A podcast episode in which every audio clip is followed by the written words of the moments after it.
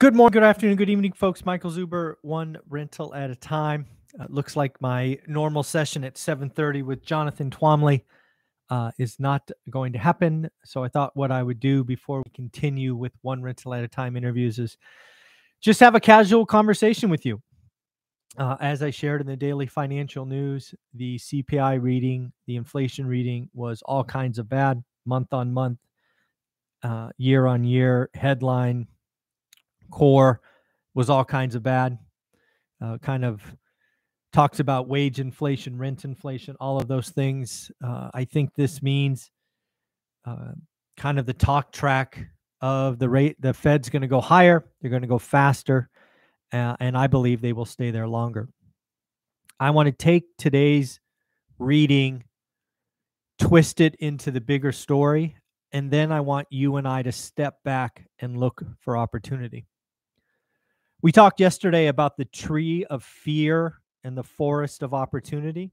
Well, today's CPI reading, probably the reaction in the stock market, crypto market, uh, lending market, real estate market, all, all markets are going to go bad. Excuse me. Fear is um, rising. Fear is rising. It is natural. Uh, the headlines are going to get worse. Um, you know, one thing I remember from the 08 crash and the Great Recession, the dot com crash, is just the negative news never seemed to end.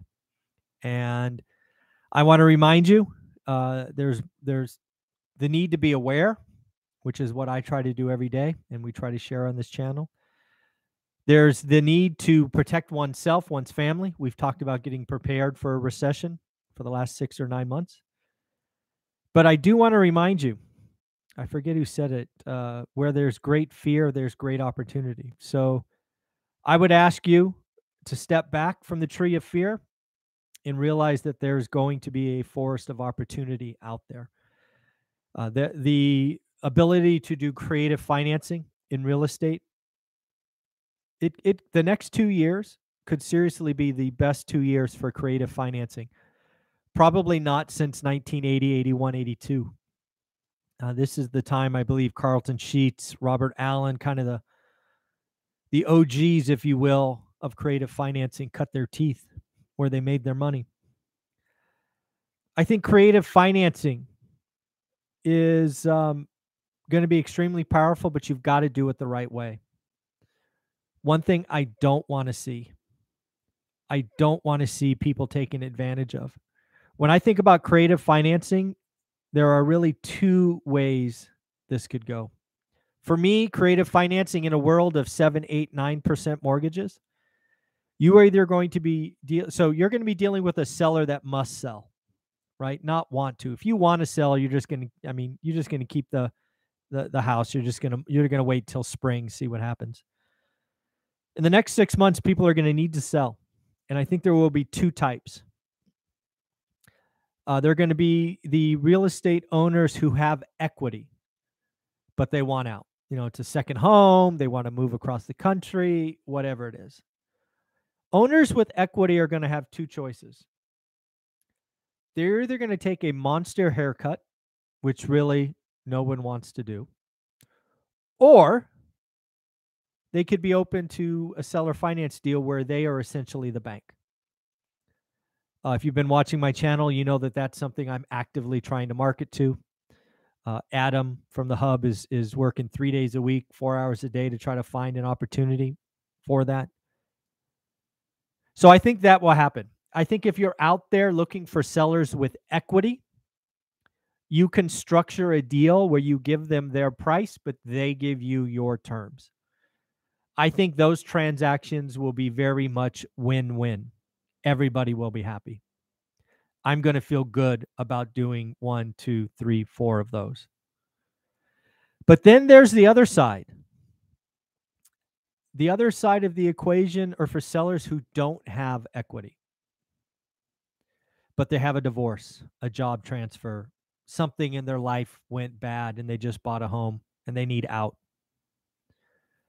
I have this sneaky suspicion this uncomfortable suspicion that there is going to be a lot of bad actors in real estate. If you find a seller who has no equity but wants out, there is a right way and a whole bunch of wrong ways to help them. I'm very nervous about unscrupulous people taking advantage of people and not doing the right thing. I will admit right here, right now, I have no idea how to do it. I need to learn. I need to invest. I need to figure out how to do these correctly. Whether maybe it's an assumption with a VA and an FHA loan, whether it's something called a novation, whether it's sub two. Again, I am not your Huckleberry. I don't know how to do these. I've never done them. I know they're out there. I've talked to people in Fresno in the last three weeks. They've been getting calls, one from one from a divorce, two from job transfers. And they want out. They need help. Their house isn't selling. So do me a favor.